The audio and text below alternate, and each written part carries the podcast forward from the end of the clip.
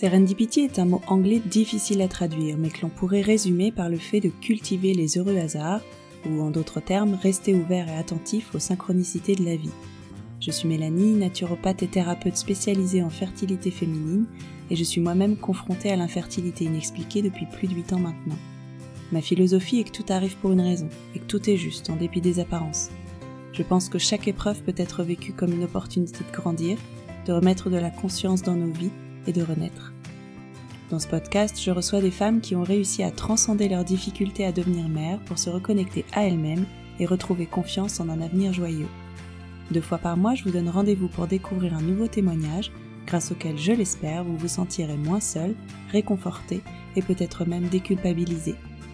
Bienvenue dans Serendipity, le podcast qui vous aide à vivre votre chemin vers la maternité de manière plus sereine et positive.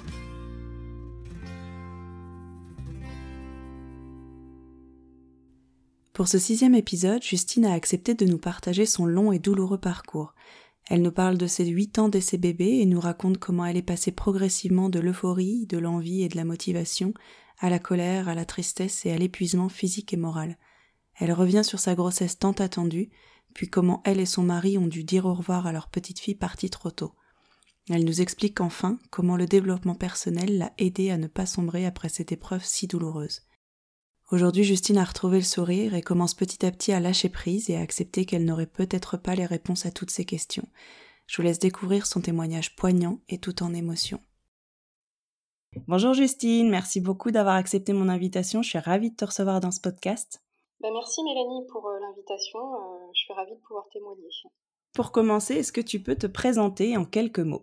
Oui, donc, euh, donc je m'appelle Justine, j'ai 37 ans. Euh, je suis mariée depuis 8 ans avec mmh. mon chéri. Euh, et donc, forcément, nous n'avons pas d'enfants, d'où l'objet de ce témoignage. Euh, je suis architecte et tout nouvellement, je viens de créer ma, boîte. Super. Ta boîte, du coup, d'architecture? Tout à fait. Super. c'est une grosse étape dans ma vie. Ouais, j'imagine. et qui un peu l'aboutissement bah, de tout ce processus d'échec quelque part qui m'a permis de, bah, de me surpasser et d'accéder à autre chose. Euh, voilà. le, fait de ne pas avoir d'enfant, ça, ça, ouvre aussi d'autres possibilités. Mmh. Bah, tu vas nous raconter tout ça. bah, justement, à propos d'enfants, euh, quand est apparu ton, ton désir d'enfant? Alors le désir en tant que tel a été très long. Euh, c'est-à-dire que on avait beau être, euh, j'avais beau être en couple, euh, on s'est marié assez tard, c'est-à-dire neuf ans après s'être rencontrés. je sentais que j'étais pas forcément prête pour avoir un enfant, tout simplement parce que j'ai toujours eu le sentiment qu'il fallait que moi je travaille avant, tout sur moi-même avant de pouvoir accueillir un enfant. Parce que je sentais que c'était une responsabilité énorme euh, alors que pour certains, finalement, la responsabilité, c'est plutôt le mariage, c'est plus engageant. Pour moi, un enfant, c'est voilà, c'est une responsabilité qui est assez conséquente. Mm. Et euh, voilà, ça a été euh, long, très long. Et je crois qu'en fait, avec le recul, je crois que ce désir d'enfant, même le jour où je suis tombée enceinte, je vous expliquerai, voilà, je t'expliquerai un petit peu tout ce qui s'est passé. Ben, en fait, j'ai découvert même après coup que j'avais vraiment envie d'être mère mais c'est en l'ayant vécu. Alors qu'avant, j'avais pas ce sentiment, euh, même d'urgence, j'avais pas ce, côté viscéral où certaines femmes disent mais moi je le sens dans mon corps, j'ai besoin mm. d'être mère. Moi, ça ne me parlait absolument pas. Donc, euh, donc voilà. Donc ça a été euh, finalement très très long. D'accord. Et du coup, quand est-ce que vous avez commencé à en parler avec, avec ton chéri? Alors en fait, on, donc on a fait le choix de se, marier et puis après, bon, bah, assez naturellement, euh, moi j'ai arrêté la pilule. Euh, et puis au bout d'un an, euh, bah, il s'est pas passé grand chose. Ouais. donc donc voilà, en fait, donc ce désir d'enfant est venu vraiment à partir du moment, enfin, après le mariage. C'était une sorte de, continuité, si tu veux. Mmh. Et c'est, oui, après un an de, d'essai que on a commencé à se dire quand même peut-être qu'il faudrait que moi je consulte. Et puis, euh, ça a été le, début d'un long, long, long, long processus mm. euh, et un défilé de médecins en tout genre. Ouais, j'imagine. Et c'est drôle, tu dis, il faudrait peut-être que moi je que moi je consulte. C'est vrai que c'était tout de suite quelque chose que tu as vu dans ce sens, c'est-à-dire que pour toi, ça venait de toi le problème? Alors, en fait, c'est parce que j'ai dit je tout simplement parce qu'à l'époque, euh, je suis allée voir tout simplement ma gynécologue dans le cadre d'une euh, consultation classique. Et je lui en ai parlé. Et forcément, c'est c'est pour ça que voilà, je lui ai dit euh, ce qui se passait et euh, elle m'a donné un, médicament à l'époque. Et comme toujours, c'est quand même malgré tout la femme qui, du prime abord, vraiment, on focalise sur la femme avant de focaliser sur l'homme. Tout à fait. Et du coup, alors, tu as commencé à consulter au bout d'un an, c'est ça? Donc ta gynécologue et elle t'a, elle t'a fait faire des analyses?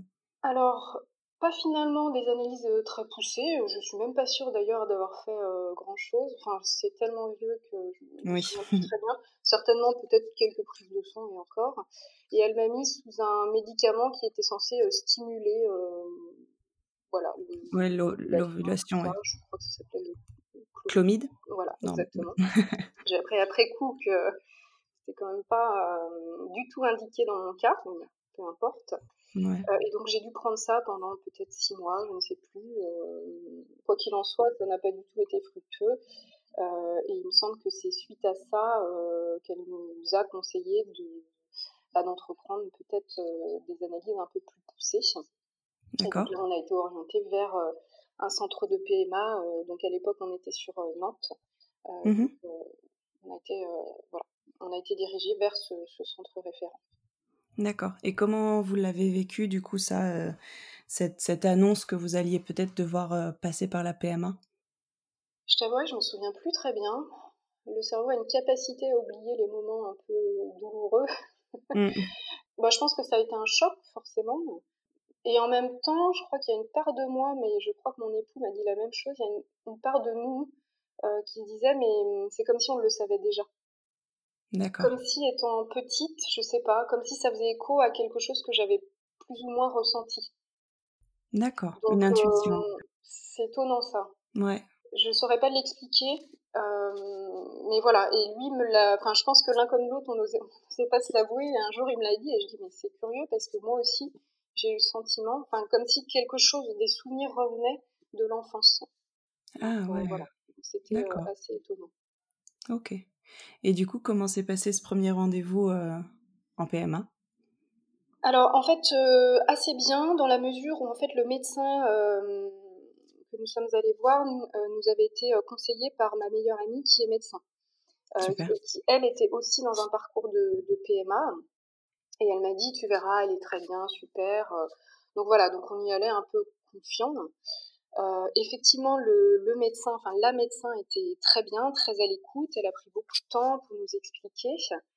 Euh, voilà, et puis après, on commençait bah, les, les, premières euh, démarches, et c'est là que ça a commencé à se, à se gâter.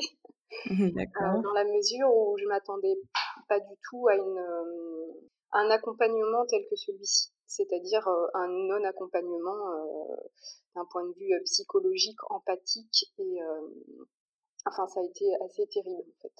D'accord. Est-ce que tu peux nous raconter du coup un petit peu? Oui. donc en fait, c'est-à-dire nous, on nous a conseillé. Alors, on, a, on, nous a expliqué tout d'abord qu'en fait, au regard de, des différentes analyses qu'on avait pu faire l'un et l'autre, qu'il n'y avait pas de pathologie en tant que telle. Alors moi j'avais des ovaires polykystiques. Euh, mon époux euh, c'était pas très performant de son côté, mais pour les médecins ça pouvait arriver du jour au lendemain comme ne jamais arriver. Voilà, voilà, c'était un peu la conclusion. Et on s'est dit, bah oui, mais ça veut tout et rien dire. C'est-à-dire qu'à la fois, il y a beaucoup d'espoir et à la fois, euh, peut-être que ça n'arrivera vraiment jamais. Donc, euh, donc voilà, c'était un peu curieux comme conclusion. Et puis, euh, donc, on nous a conseillé, au regard de, ce que nous avions, euh, de passer par toutes les étapes. Donc, d'abord, euh, stimulation avec rapport, qui n'a pas du tout fonctionné et mon époux a détesté. ça l'a complètement traumatisé, je crois, cette, bah, cette période où sur un temps donné, il faut avoir des rapports. C'est assez... Mmh. C'est un peu un tue l'amour, hein, clairement. Oui, clairement. ensuite, nous sommes passés par la phase insémination. D'accord. Donc là, on en a fait six.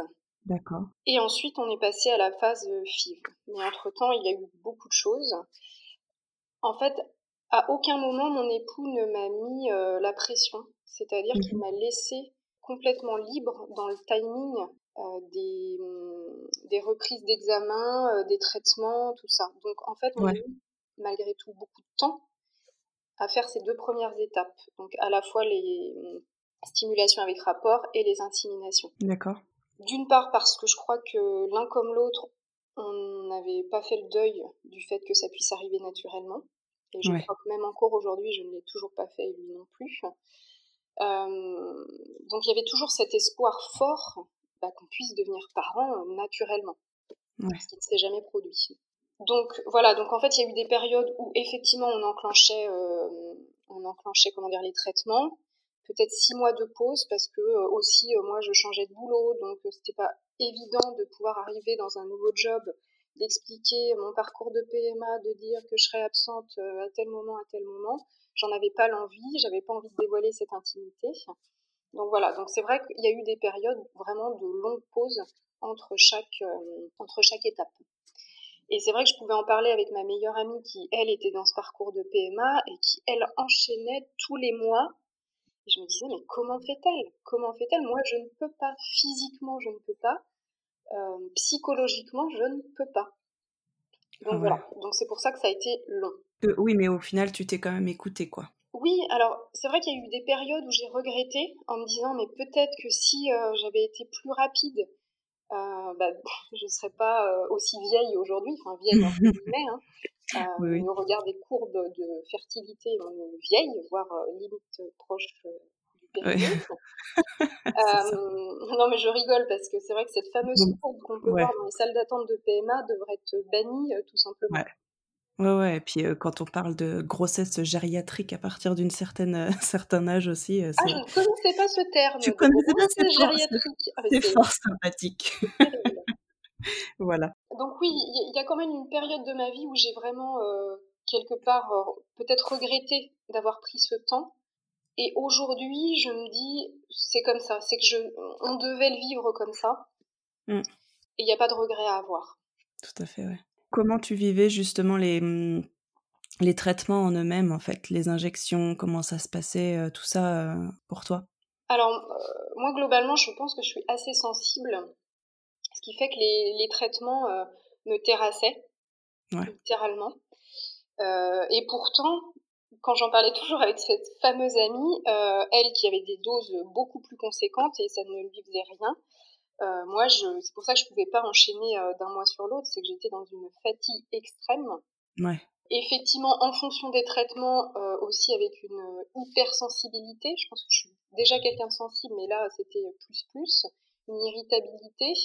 Et puis avoir le, enfin, ce que je voulais aussi, c'est de pouvoir euh, bah, ne pas euh, tourner ma vie autour de la PMA. J'existais en dehors de la PMA. On existait en dehors de la PMA. Donc ça, c'était aussi important pour, euh, pour moi, pour nous.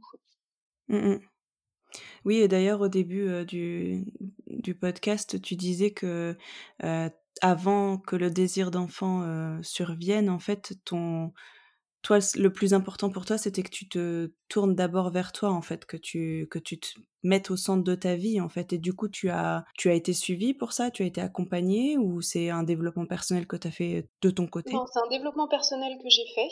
Et mmh aujourd'hui, euh, je me dis, mais sans ce développement personnel, je ne sais pas comment je serais aujourd'hui. Mais je pense que je ne prendrais pas les choses avec autant de philosophie, si on peut dire. Mmh. Mmh. Et ça a été une, une aide précieuse. Ça n'enlève pas la douleur, ça n'enlève pas la peine, ça n'enlève pas la tristesse, mais ça permet de la surmonter autrement. C'est ça. Mmh. Donc euh, ça a été précieux et dans certaines périodes de ma vie, quand même un accompagnement psychologique, mais pas spécifiquement sur la PMA. D'accord, ok. Donc tu sors de ces, de ces six inséminations plus euh, les stimulations euh, précédentes. et du coup, qu'est-ce qui vous fait passer en FIV Alors c'est qu'au bout de six inséminations, comment dire, la gynéco nous a dit bon, là on va peut-être passer à l'étape supérieure. Alors ce qu'il faut expliquer aussi entre temps, c'est qu'on avait changé d'établissement. D'accord. C'est-à-dire qu'on était dans un établissement donc euh, public euh, sur, euh, sur Nantes, enfin le CHU de, Nantes, hein, voilà. Et comme je te disais, en fait, le rapport avec les, c'était les sages-femmes qui donnaient les suites de traitement et qui annonçaient potentiellement si on était enceinte ou pas. le rapport était vraiment très très rude. Et ça, j'ai vraiment détesté. J'ai trouvé ça ouais, très très dur psychologiquement en fait. Moi, j'attendais un accompagnement bienveillant et j'ai trouvé aucune bienveillance.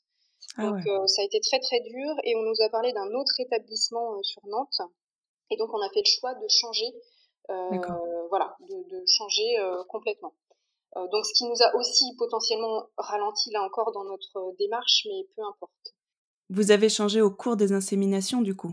Alors non, je pense qu'on a changé de mémoire, on a changé après les stimulations avec rapport. Donc on a commencé les inséminations dans un autre établissement. Ok, d'accord. Et c'était mieux quand même au niveau humain?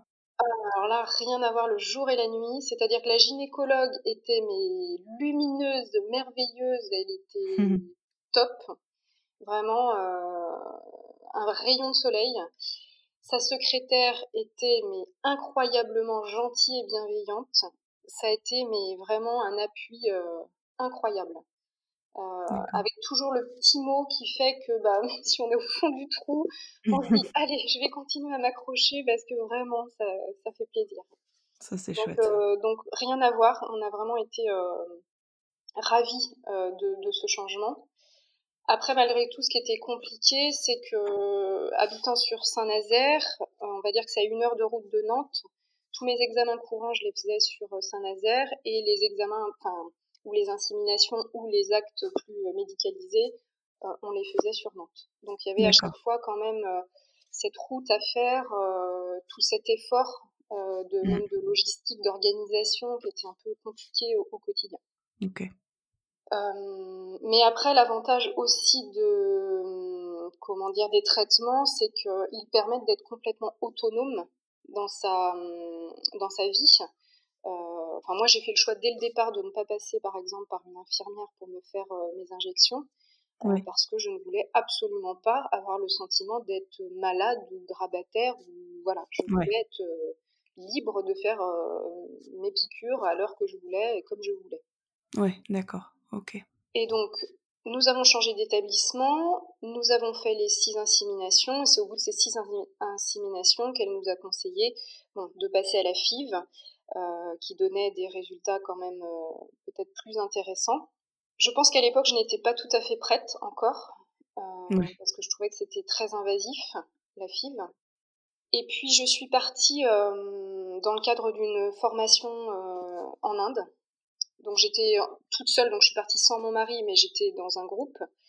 Et ce voyage a été, je pense, un tournant dans ma vie, dans le sens où je suis revenue transformée. Et je mmh suis revenue avec une envie que je n'avais jamais sentie, euh, c'est-à-dire un désir fort et viscéral de reprendre la PMA. Ah ouais. C'était la première fois de ma vie que ça m'arrivait. Comme si mon corps me disait c'est le moment, il faut y aller. Super. C'était incroyable. Ah ouais. Euh, donc, euh, rien que d'en reparler, j'en ai des. Oui, moi aussi. donc voilà. Et donc on a repris on a repris les démarches, on a fait cette première FIV. Euh, donc c'est une étape qui est quand même euh, très invasive. Le, la ponction et la ponction ovarienne a été assez terrible pour moi, euh, très douloureuse, avec un nombril qui est devenu tout noir au bout de quelques jours. Ah voilà, Et puis les, les anesthésie générale sont toujours très compliquées pour moi. J'ai beaucoup de mal à me réveiller, donc euh, ça me, là encore, ça me terrasse. D'accord. Et euh, donc nous avons eu la chance d'avoir plusieurs embryons, euh, je crois quatre à l'époque. D'accord. Et il y a eu le premier transfert d'embryons juste à suivre. Et ce premier transfert a été un succès. Super, d'accord. C'était la première fois de ma vie que j'avais un test positif. un test de grossesse positif. D'accord. Tu as fait le test avant de faire la prise de sang, c'est ça? Non. Non. Ça, en fait, je crois que le parcours m'a appris la patience. Ouais. Plus, plus. Et en fait, même, je suis limite à euh, freiner des cas de fer. Ouais. En me disant, euh, on verra bien. Ouais. Donc non, je n'anticipe jamais sur les examens. Je, je, sais que certaines femmes, effectivement, font des tests avant de, de faire la Mmh. prise de sang. Moi, je l'ai jamais fait. D'accord. Peut-être trop peur de voir le résultat. Ouais, Donc, ouais, euh, c'est clair. Mmh, mmh. voilà. Et donc ça a été un, ça a été un succès. Donc euh, j'avoue que ça a été aussi un, un choc quand ça fait, euh, parce qu'à l'époque ça faisait 5 ans qu'on Ouais. essayait. Mm. 5 ans et ça fonctionne. Euh, j'avoue que j'étais à la fois heureuse et à la fois il y avait une part de moi très réservée. D'accord. Et je ne sais pas pourquoi, là encore, j'ai mis du temps aussi, enfin on a mis du temps à l'annoncer. Euh, même après les trois mois euh, de rigueur. Mhm. Et je pense qu'on a bien fait. Euh, parce qu'en fait, donc les trois premiers mois se sont très bien passés, voilà. Et en fait, c'est à l'écho des, du, enfin, du deuxième euh, trimestre, des cinq mois là, où en fait on nous a annoncé que notre bébé avait des problèmes. Donc là, ça a été euh, le début de la fin en fait, où la descente aux enfers a, a commencé. Ouais. Et voilà, donc, euh, et donc là, on a été d'examen sur examen, et plus ça allait, plus ça a été euh, horrible ce qu'on nous annonçait. On s'était dit que, voilà, on était prêt à accueillir notre bébé euh, dans sa différence, parce que ça faisait tellement longtemps qu'on l'attendait, et que c'était peut-être le bébé miracle qui n'arriverait peut-être jamais plus. Ouais. Et puis, euh, à 7 mois et demi de grossesse, les médecins nous ont fait comprendre qu'il fallait vraiment qu'on prenne une décision. Euh, parce que potentiellement c'était une pathologie euh, grave, voire très grave. D'accord. Et nous avons fait le choix d'arrêter la grossesse. D'accord. Je ne pensais pas pouvoir prendre une décision comme ça un jour dans ma vie. J'imagine. Mais cette décision, elle a été prise à trois. Mhm. C'est-à-dire que c'est, donc c'est, nous avons une petite fille et c'est elle qui nous l'a soufflé. Ouais. Donc après, on y croit, on n'y croit pas, mais vraiment, Ouais. elle nous a dit de lâcher prise, qu'on avait fait tout ce qu'on pouvait pour elle, mais que voilà. Donc ce qui est compliqué aujourd'hui, c'est que nous sommes parents, Ouais. mais d'un enfant qui, qui n'est pas là. n'est pas là. Mm. Donc, euh, donc voilà, donc au, au regard de la société, nous sommes toujours un couple sans enfant. Ouais. Elle, vous l'avez mise quand même sur le livret de famille, du coup? Oui, oui, on a, hum, elle fait partie de la famille, euh, voilà, on l'a Mm. déclarée. euh, C'est une petite Céleste. Elle nous a Mm. aussi soufflé son prénom. Je pense que c'était prémonitoire, parce que Ouais. son prénom nous a été soufflé bien avant. Ouais. Donc voilà, donc ce parcours, ce parcours est vraiment compliqué. Ouais. Compliqué, et c'est vrai que j'envie quelque part les femmes qui tombent enceintes 15 jours après avoir arrêté la pilule, qui ne se posent pas de questions, qui n'imaginent même pas que même une grossesse euh, peut se transformer en quelque chose de assez terrible. Ouais.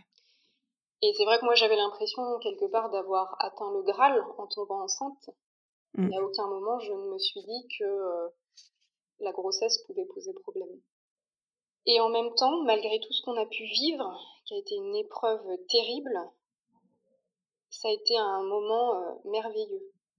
C'était très ambivalent, mais euh, parce que ma grossesse s'est malgré tout très bien déroulée, Mhm. au-delà du fait que l'enfant n'était pas forcément en, en santé, mais moi j'allais très bien. Mhm. Je crois que j'ai jamais été aussi épanouie qu'en étant enceinte. Mm. Et j'ai trouvé ça, euh, c'est une, expé- une expérience mystique, quoi. Voilà, c'est. Et c'est vrai que c'est après cette grossesse que j'ai ressenti euh, vraiment ce que pouvait ressentir une femme qui ressent viscéralement le besoin d'être enceinte. Mm. Mais avant ça, je ne l'avais jamais touché du doigt aussi fortement. Ouais. Et quelque part, c'est pour ça que pour moi, le désir d'enfant, il est quasiment arrivé après ma grossesse. Ouais. Ce qui peut paraître complètement paradoxal, hein, mais euh, peut-être que j'avais besoin aussi de vivre ça pour me rendre compte que j'étais prête à être mère. Ouais. Et que j'étais capable de l'être. Parce que je crois que c'était ça aussi, c'est le sentiment de ne pas être capable de.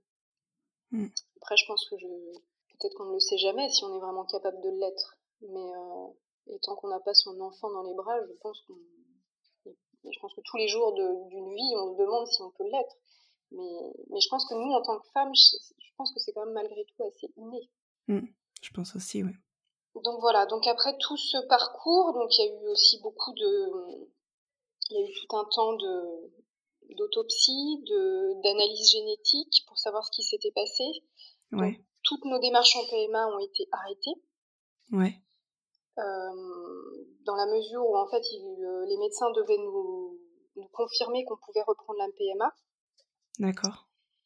Euh, ça a mis du temps, ça a mis un peu plus d'un an avant qu'on puisse reprendre.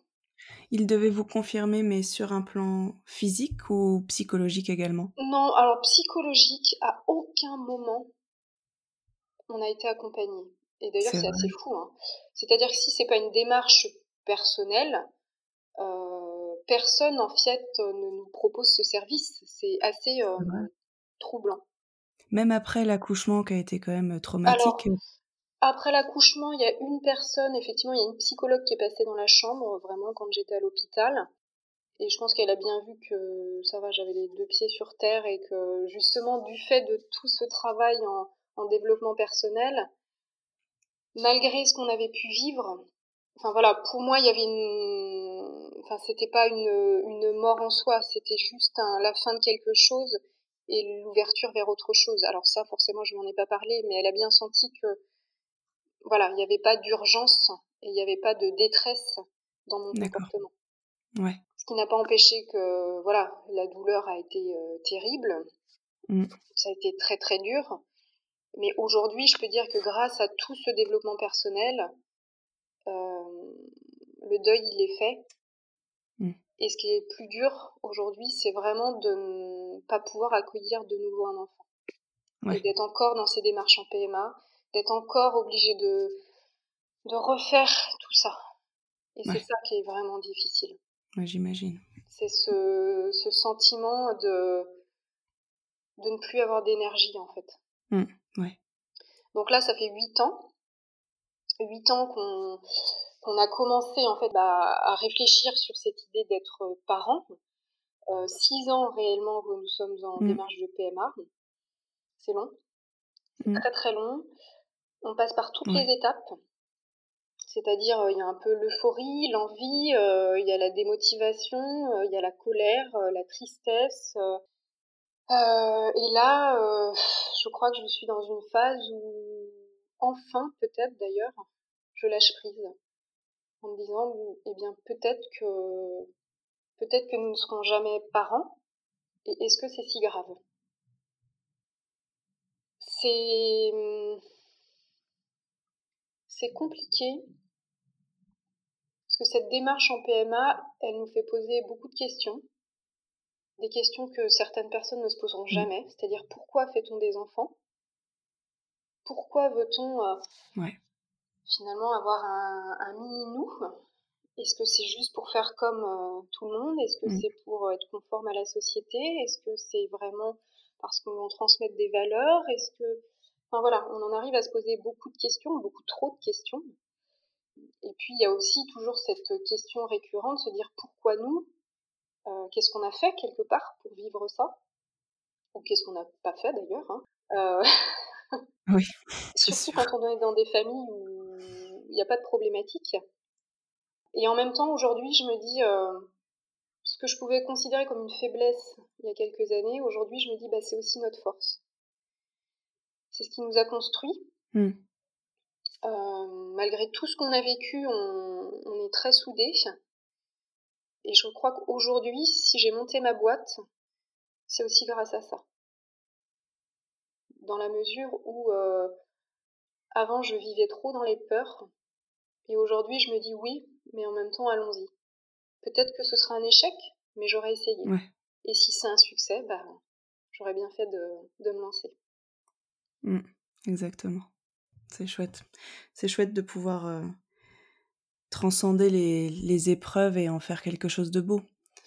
C'est pas facile, mais, euh, mais c'est top de pouvoir le faire. Que vraiment, euh, vraiment, le développement personnel peut permettre ça C'est-à-dire que je pense qu'une femme mmh.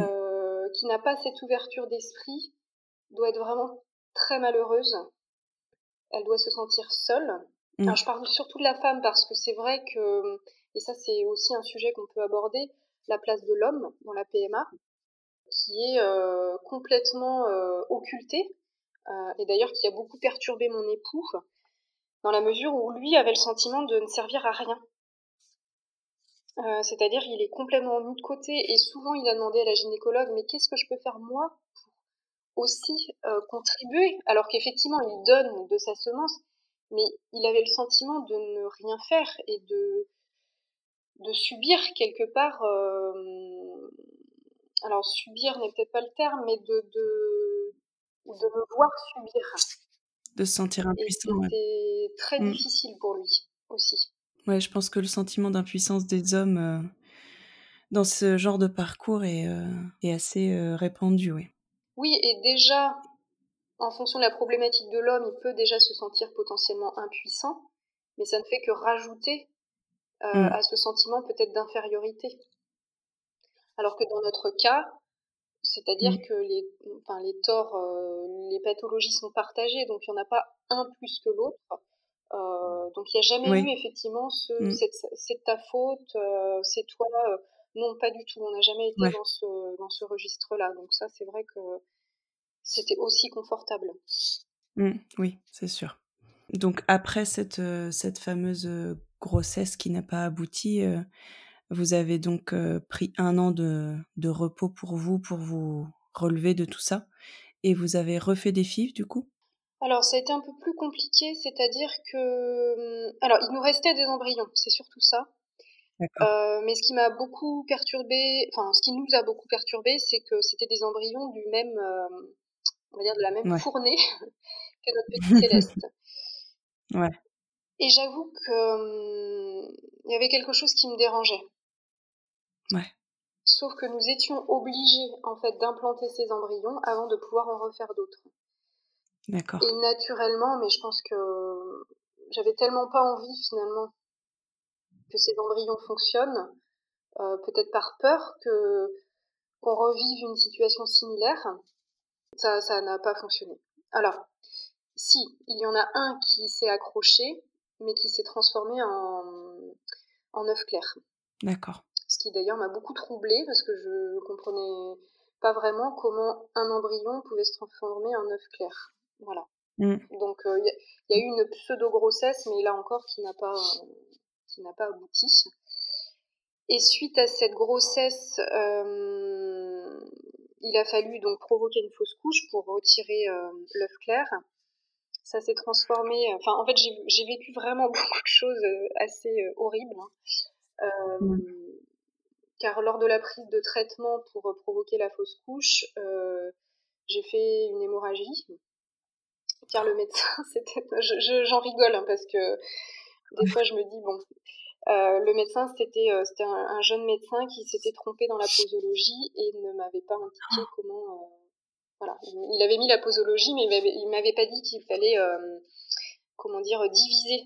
C'est-à-dire euh, prendre ah, euh, une partie de la posologie voilà, au début et si ça ne fonctionnait pas, le prendre trois heures après. Mmh. Donc voilà, donc moi j'ai tout pris, même s'il y a une part de moi qui n'avait strictement pas envie de le prendre, et je pense que ouais, tu sentais. Voilà, donc ça mon mari m'a retrouvé dans un bain de sang dans les toilettes. Enfin, ça a été ah. pour lui aussi très très éprouvant cette période. J'imagine, oui. Voilà, et après ça, donc il a fallu que je refasse des examens euh, médicaux pour s'assurer que tout allait bien. Ils ont découvert que là, euh, malgré euh, cette perte conséquente de sang, deux mois après, j'avais de nouveau une poche de sang dans l'utérus. Donc je, bon, voilà, je te passe les détails, mais il a fallu que je me fasse réopérer pour enlever cette poche de sang. Donc voilà, donc bon, oui, on a eu à peu près un an où ça a été assez compliqué entre les résultats d'autopsie plus tout ça ça a été vraiment assez terrible. Donc après, on a fait une pause euh, assez longue euh, en attendant de refaire une FIV et d'avoir de nouveaux, euh, de nouveaux embryons. De refaire un protocole complet, ouais. Donc là, on est dans notre deuxième cycle de FIV, ce qui n'est pas énorme en soi sur 8 ans. Ouais. Mais là, plus ça va, moins, j'avoue, j'ai d'énergie pour les piqûres, enfin voilà, pour les traitements. et puis je crois que j'ai aussi l'appréhension de me dire, mais à chaque fois que je recommence quelque chose, c'est de pire en pire. Est-ce qu'à un moment, il ne faut pas arrêter? Est-ce que c'est pas un signe que, que, voilà, là, là aussi, il faut lâcher prise. Il faut vraiment arrêter. Et j'avoue que durant le confinement, il y a quasiment une, révélation disant, mais voilà, on termine ça, parce que l'objectif, c'est, ce serait dommage de laisser des embryons non utilisés. Et après, je ne suis pas sûre qu'on reprendra un troisième cycle de film. Donc ça implique potentiellement de faire le deuil de quelque chose. Donc ça, ça va être compliqué. On verra. On va se laisser euh, jusqu'à la fin des embryons. Euh, euh, mais, mais je sens que je sens que c'est peut-être plus le bon parcours. D'accord. Et du coup là, vous êtes toujours sur euh, des embryons congelés. Tu avais refait une FIV, tu avais réussi à obtenir plusieurs embryons, c'est ça Alors c'est vrai que c'est sur ça par contre où je me rends compte qu'on a beaucoup de chance, c'est qu'à chaque fois qu'on a fait des FIV, on avait quand même beaucoup d'embryons. Donc quand je dis beaucoup, c'est que là, la deuxième FIV, euh, nous avons eu cinq embryons. ce ah qui est quand même énorme. Donc euh, je, j'en conviens et je vraiment je, je, me rends compte combien on a de la chance sur ça. C'est ouais, c'est vraiment c'est vraiment super. Euh, donc, ce qui fait que ça nous permet de tenir longtemps sans avoir à refaire un mmh. protocole complet. Parce que c'est vrai que ce qui est le plus éprouvant pour moi, malgré tout, c'est la ponction ovarienne. Ouais. Ça, c'est vraiment euh, très, très difficile. Mmh. D'accord. Donc là, aujourd'hui, il vous reste combien d'embryons à transférer? Alors, il nous en reste de mémoire trois. Donc, nous avions prévu d'en refaire au printemps, donc ça n'a pas pu se faire avec le confinement. Ouais. Euh, donc on s'était fixé avant l'été et puis j'étais dans un état d'épuisement tel euh, qu'on s'est dit que ça ne servait à rien. Donc je mm. pense qu'on reprendra, euh, on reprendra à la rentrée. Mm. voilà, une fois que une fois que je serai un peu requinquée. Et puis aussi parce que voilà, étant donné que j'ai créé ma boîte en, en mars, mm. ça me laissait aussi le temps de pouvoir euh, bah, mettre en place, mettre en route cette nouvelle activité. Parce que, en fait, ça a été quasiment le fil rouge de ma, de ma vie hein, et de mon parcours de PMA. C'est à chaque fois me dire, mais oui, mais comment je fais si je tombe enceinte?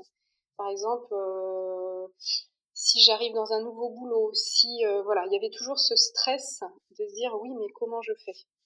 Mmh me dire mais oui mais je ne peux pas faire ça à un employeur euh, si 15 euh, jours après euh, être arrivé je tombe enceinte voilà. Donc il y avait une espèce de fidélité au travail qui était peut-être trop forte et qui ne me permet pas qui ne permettait pas de lâcher prise vis-à-vis de ça. Ouais.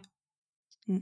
donc voilà mais c'est avec le recul en fait qu'on se rend compte aussi des, des mécanismes qu'on peut avoir mais quand on est dedans souvent on ne s'en rend absolument pas compte. Oui tout à fait tout à fait. Il faut pouvoir euh, avoir un petit peu de un regard objectif et du coup avoir un peu de recul sur tout ça pour euh, oui pour avoir un, regard objectif en fait sur la situation c'est sûr. Sur euh, ses choix ses blocages ses pensées limitantes etc oui pensées limitantes oui effectivement. On a tous un certain nombre. Exactement. D'accord. Et ouais tu disais là Là, en fait, vous allez finir les, transferts, enfin, vous allez tester les différents transferts, mais c'est comme si tu te sentais plus aligné avec ce parcours aujourd'hui, quoi. Pour être tout à fait objectif, je crois que je ne l'ai jamais été. Ouais. Et en même temps, je ne voyais pas d'autres possibilités. Enfin, comment dire? Je ne voulais pas avoir le regret, en ne le faisant pas, de, de me dire ah oui, mais il y avait peut-être qu'il y avait mmh. autre chose de possible. De ne pas avoir tout testé, ouais. Ouais, voilà. Donc là, voilà, c'est de se dire, bon, je l'aurais testé, et quelque part, ça a fonctionné. Mmh. Mais ça a fonctionné quand moi, j'étais vraiment prête. Sauf que j'aimerais retrouver cet état. Mmh. Alors peut-être qu'il faut que je reparte en Inde pour retrouver cet état de béatitude, je ne sais pas. Mais je pense que le parcours de PMA peut fonctionner à partir du moment où on est en paix avec ça. Tout à fait. C'est-à-dire se dire oui, ce sont des traitements médicaux, mais je l'accepte. Mm.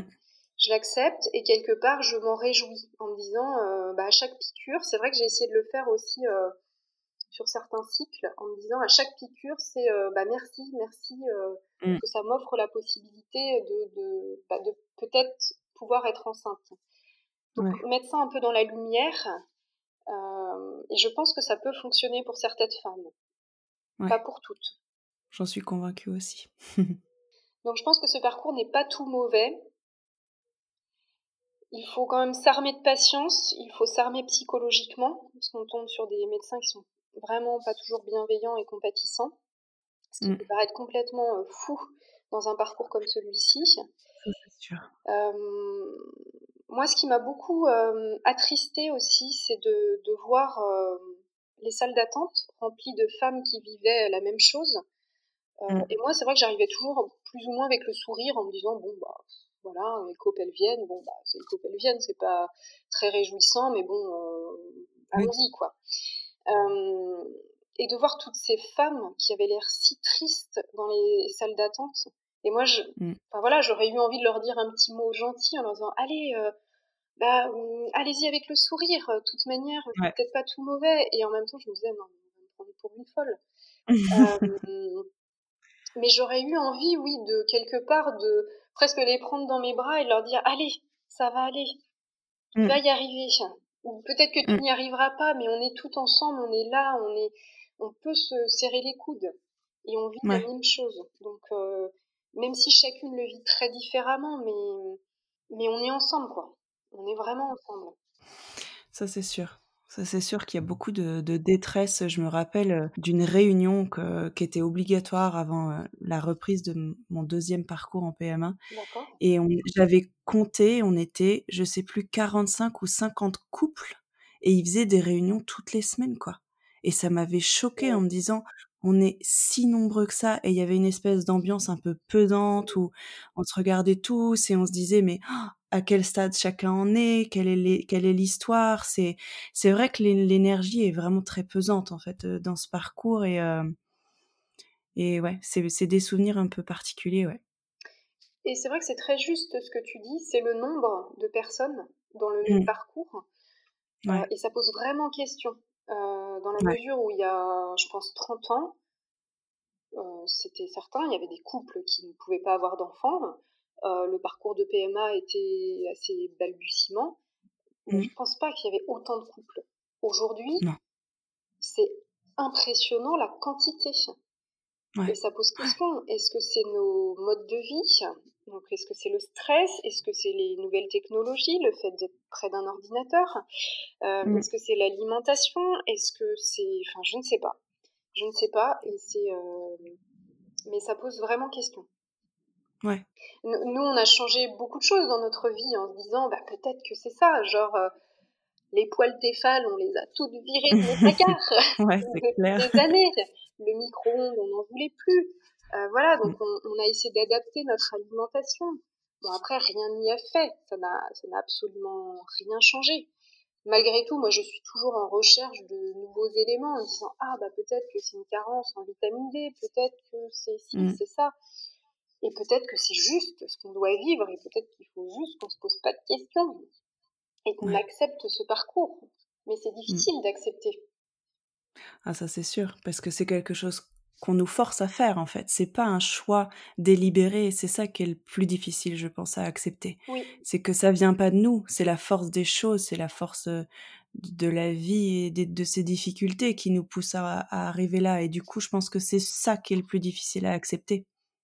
Oui, surtout quand tu vois aussi les autres, et surtout ceux qui sont dans un parcours de PMA qui enfin y arrivent, et qui mmh. passe. Enfin, nous, c'est vraiment ce qu'on a ressenti avec de nombreux amis. Euh, tant qu'on est dans un parcours de PA, on se sent malgré tout soudé. Et à partir du moment où un couple commence à avoir un enfant, il y a une dynamique qui change. Et en fait, au fur et à mesure, eh bien, on voit tout le monde y arriver. Et nous, on reste euh, bah, au bord de la route. on se dit, mais quand est-ce que ce sera notre tour? Mmh. Et, et c'est difficile de réussir à se construire euh, dans cette société bah, en n'ayant pas d'enfants. Mm. Donc, quand c'est ton, euh, quand c'est ton souhait le plus cher, oui, ça c'est sûr. Tout à fait. Et tu disais que tu cherchais encore des explications, des solutions, des, des outils en fait. Est-ce que justement tu te fais accompagner par des médecines alternatives par exemple ou autre chose? Oh oui, j'ai testé beaucoup, beaucoup de choses. je ne pourrais pas toutes énumérer, mmh. mais oui, oui, j'ai vraiment cherché, oui, j'ai vraiment cherché loin sur sur de la médecine quantique, sur euh, la reprogrammation cellulaire, sur euh, voilà, j'ai vu vraiment beaucoup beaucoup de monde. Et alors je pense que ça m'a aidé plus à me construire euh, moi-même, mais pour autant ça ne m'a pas permis d'avancer sur ce aujourd'hui sur ce sujet. Ouais. Pas encore du moins. Et en même temps, toutes ces toutes ces médecines parallèles ne sont pas là pour comme une baguette magique. Elle donne plutôt des outils. Donc après, c'est à moi d'avoir la compréhension. Tout à fait. Et pour le moment, je, voilà, je ne sais toujours pas pourquoi on, pourquoi on vit ça. C'est ouais, la grande question, je crois, le pourquoi. Et c'est pas facile, ouais. C'est pas facile de trouver euh, cette réponse, euh, si tant est qu'il y en ait une d'ailleurs. oui, il n'y en a peut-être euh, pas. Et juste accepter qu'il n'y ait pas de réponse. C'est peut-être ça, oui, la réponse, si. C'est parce qu'il faut accepter, il faut apprendre à accepter et, à en retirer du positif parce que malgré tout, comme tu disais, ce parcours euh, nous apprend beaucoup de choses euh, sur nous et nous apporte du positif euh, dans, le, dans le négatif. Ah oui, complètement. Enfin, vraiment, vraiment, si je peux apporter, enfin, sur ce témoignage, dire aux femmes qui sont dans ce parcours qu'il faut, d'une part, garder espoir, malgré tout, mais que la PMA ne les définit pas. C'est pas parce mmh. qu'on est dans un parcours de PMA qu'on est forcément moins bien ou déficiente ou voilà, ça ne définit pas qui l'on est vraiment euh, et la richesse de ce que de ce qu'on peut avoir à l'intérieur de nous-mêmes. Mmh, et, voilà, et quelque part, c'est aussi cette euh, spécificité qui fait qu'on est on est différente, mais euh, peut-être aussi dans le bon sens. Mmh, et c'est ça qui me plaît aussi aujourd'hui, me dire bah finalement oui, je suis une femme sans enfant, enfin si avec un enfant, mais bon, on de la société mmh. Et alors? Et alors, je peux, mmh. je peux aussi euh, être chef d'entreprise, je peux aussi euh, m'épanouir par moi-même, je peux aussi euh, faire plein d'autres choses. Et, voilà, je, peux être, tout simplement. Mmh. Tout à fait. Ce, ce, parcours, à quel point il a impacté votre couple Qu'est-ce que vous avez pu mettre en place pour rester soudés, pour traverser tout ça? L'humour. Mmh. beaucoup, beaucoup d'humour. Alors j'ai un, un, un, mari qui, est, oui, qui a beaucoup d'humour, donc c'est vrai qu'on a toujours su rire de certains événements et puis la communication. On a mmh. beaucoup parlé, enfin il m'a surtout beaucoup écouté. et je crois qu'en fait, euh, ça n'a fait que renforcer notre couple. Je sais que certains, euh, certains, ça les sépare. Pour nous, au contraire, ça nous a vraiment rapprochés. Et d'autant plus dans la période de grossesse pathologique, où là, mmh. Crois qu'on n'avait même pas besoin de se parler. C'était. Voilà, on était d'accord. Il suffisait juste qu'on se regarde et on, voilà, on savait ce qu'il fallait faire ou ce qu'il fallait dire. Donc, euh, oui, nous, ça nous a renforcé. Dans cette épreuve, ça nous a vraiment renforcé. Mmh. Après, il y a, voilà, il y a toujours des hauts et des bas. C'est pas toujours linéaire, hein, bien évidemment. Mais il n'y a jamais eu de point de discorde. Alors, d'une part, je pense, comme je le disais, du fait déjà qu'on était sur un pied d'égalité euh, en termes mm. de, déficience, si on veut. Mm. Euh, parce que je pense que c'est plus compliqué quand euh, il y en a un vraiment qui est complètement stérile et l'autre qui potentiellement est, plutôt sain. C'est sans doute plus complexe. Mm. Peut-être qu'il y a de la culpabilité d'un côté, peut-être que voilà, il y a de la colère de l'autre. Là, c'était pas c'était pas le cas mais voilà, ça s'est toujours euh, plutôt bien passé. Et le fait que voilà, mon époux m'ait toujours laissé euh, assez libre dans le rythme aussi des, des traitements. Ça, cette liberté était essentielle pour moi. Je pense que j'aurais mal vécu s'il me mettait la pression en disant non, mais il faut qu'on enquille, allez, euh, il faut que le mois prochain reprenne. Je ne suis pas sûre que j'aurais supporté cette, cette pression. Mmh, ok. Pour conclure, est-ce que tu aurais un conseil en fait pour les femmes qui nous écoutent et qui vivent mal euh, l'attente, euh, ce parcours un peu difficile euh? Alors je pense que le conseil déjà c'est de ne pas hésiter à en parler autour de soi, souvent, je me suis rendu compte que les gens autour de nous n'osent pas nous poser de questions. Mm. ils ont peur de blesser, ils ont peur de mal faire. mais c'est peut-être à nous qui vivons ce parcours d'être quelque part les ambassadeurs de ce qui se, les ambassadrices de ce qui se passe, mm. euh, et de montrer aussi que c'est pas toujours facile. Euh, et c'est peut-être ça que j'ai appris dans mon parcours, moi qui gardais beaucoup pour moi, euh, en disant il faut que je sois forte, il faut que je sois forte. bah peut-être aussi réussir à se livrer en disant bah là non, ça, là c'est compliqué, là c'est difficile, là on attend, là voilà, mais mettre des mots sur un ressenti je pense que c'est aussi ça, savoir s'exprimer simplement, sans être dans le pathos, juste dire ce qui se passe. Mmh, tout à fait. Exposer les faits. Et puis, je pense ne pas hésiter à en parler aussi avec, euh, bah voilà, quand on est dans une salle d'attente, ne serait-ce qu'un regard, un sourire, bah, ça change tout. Euh, voilà. Et essayer de prendre aussi beaucoup de recul vis-à-vis du corps médical. C'est-à-dire que vous êtes seul à pouvoir avoir une action sur votre corps donc, euh, s'il y a une action qui vous déplaît, c'est aussi pouvoir le verbaliser et dire euh, bah non, là vous me faites mal, là euh, je suis pas à l'aise, là voilà. Donc c'est ça. Donc en fait, ça passe quand même beaucoup par la communication, je pense. Mmh. Et je suis d'accord. voilà, vous avez un pouvoir créateur immense, que ce soit dans ce domaine-là ou dans un autre, mais, mais voilà. Donc faites-vous confiance. Mmh. Merci beaucoup. Euh, est-ce que tu est-ce que tu as quelque chose à ajouter, quelque chose que tu voudrais partager euh, avec nous?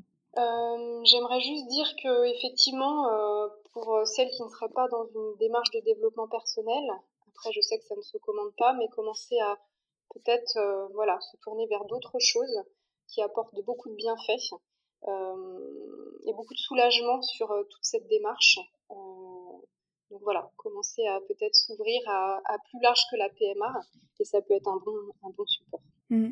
Et d'ailleurs, toi, du coup, le développement personnel, tu es rentré dedans grâce aux livres, grâce à des vidéos, des choses comme ça? Alors, je suis rentrée dedans euh, plus vis-à-vis de rencontres de personnes mmh qui ont fait écho. Enfin, je me souviens en fait d'une phrase euh, la première phrase, je pense, qui a, qui a fait vraiment tilt en moi, c'est une personne qui m'a dit Mais tu sais, Justine, on choisit ses parents. Mm. Et je me suis dit Mais de quoi elle me parle? Je ne comprends pas. euh, et c'est après que ça, j'ai vraiment compris. Mm. Donc voilà, et ça, je pense que ça a été le point de départ de, de toute une réflexion que je voilà que j'avais déjà. Euh, mm. Mais là, j'ai tiré le fil et j'ai découvert un univers incroyable. Donc, euh, et je ne m'arrêterai plus. Je continuerai jusqu'à la fin de mes jours. je crois que quand on, quand on est rentré dedans, quand on a la tête dedans, on veut plus en sortir, ça c'est sûr. ah oui, oui, on peut. Je me dis, mais ça m'a apporté tellement de bienfaits, de transformation, de. Et je, et je pense que si je, je n'étais pas passée par le développement personnel, aujourd'hui, je serais détruite au regard de ce que j'ai vécu. Et là, j'ai réussi à me mmh. relever. Euh, je ne sais pas comment. je, franchement, je n'en ai aucune idée. Mais aujourd'hui, j'ai le sourire et, je continue à avancer. Qu'est-ce qu'on peut te souhaiter pour la suite? Bonne question. Bah, de continuer à m'épanouir. Mm. Et effectivement, si euh, un jour je peux tenir dans mes bras un petit bébé euh, à aimer, bah, ce sera le plus beau cadeau que la vie pourra euh, nous faire. Bah, je te le souhaite de tout cœur, je vous le souhaite de tout cœur. Je te souhaite une, une belle continuation, toujours plus de reconnexion à toi, et puis voilà, plein, plein, plein de belles choses et merci beaucoup pour ton témoignage. Bah, je t'en prie, je te remercie vraiment pour cette possibilité de pouvoir s'exprimer euh, via ce podcast. Et merci à toi. Avec plaisir. Belle journée. Merci. Au revoir Mélanie. Au revoir. Merci de nous avoir écoutés. Pour ne manquer aucun épisode, suivez Serendipity le podcast sur Instagram et pensez à le soutenir en mettant 5 étoiles sur Apple Podcast ou sur votre plateforme préférée. Si vous souhaitez vous aussi témoigner, n'hésitez pas à m'écrire via mon compte Insta, je serai ravie d'échanger avec vous. Et en attendant le prochain épisode, souvenez-vous de cette citation de Paul Éluard Il n'y a pas de hasard, il n'y a que des rendez-vous. Prenez bien soin de vous.